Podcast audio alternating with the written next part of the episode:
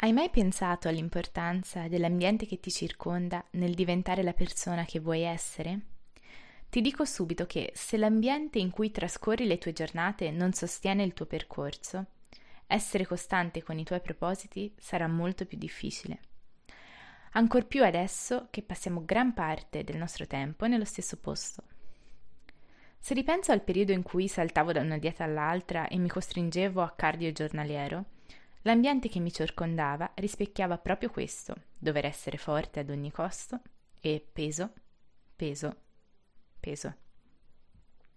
Nell'armadio di camera avevo sempre appesa la dieta e l'allenamento di turno.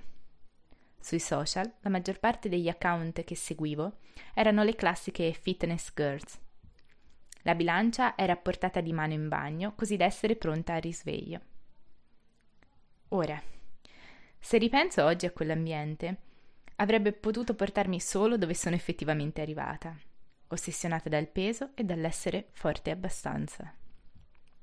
Se mi guardo intorno adesso mentre sto scrivendo questa email, posso vedere il diario della gratitudine e il libro La felicità sul comodino vicino al letto, il tappetino di yoga a portata di mano accanto all'armadio, una tazza di tè accanto a me un corso di mindfulness online aperto sul PC.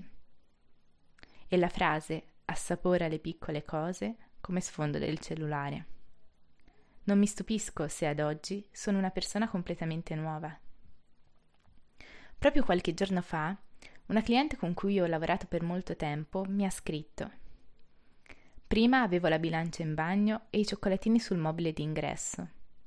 Adesso, al loro posto, ho un cesto di frutta fresca e la bilancia non saprei proprio dove sia finita. Si vede che sono cambiata. Beh, sì, è vero, l'ambiente cambia con noi, ma è prima di tutto vero che l'ambiente ci aiuta a cambiare e questo passo puoi farlo fin da subito. Se ad esempio vuoi arrivare a mangiare più frutta e verdura, allora averli a portata di mano e di occhio sarà di grande aiuto. Ti lascio quindi con tre domande che ti aiuteranno a rendere l'ambiente che ti circonda allineato con la nuova te. 1. Sai chi vuoi essere e dove vuoi arrivare? Se la risposta è no, parti da qui. Il concetto di benessere è diverso per ognuno di noi e solo essendone consapevole puoi circondarti degli stimoli giusti. 2. Ciò che ti circonda riflette dove vuoi andare? Concentrati soprattutto sui luoghi in cui trascorri la maggior parte del tuo tempo o che sono legati ad aspetti sui quali vuoi lavorare, ad esempio la cucina nel caso del rapporto con il cibo.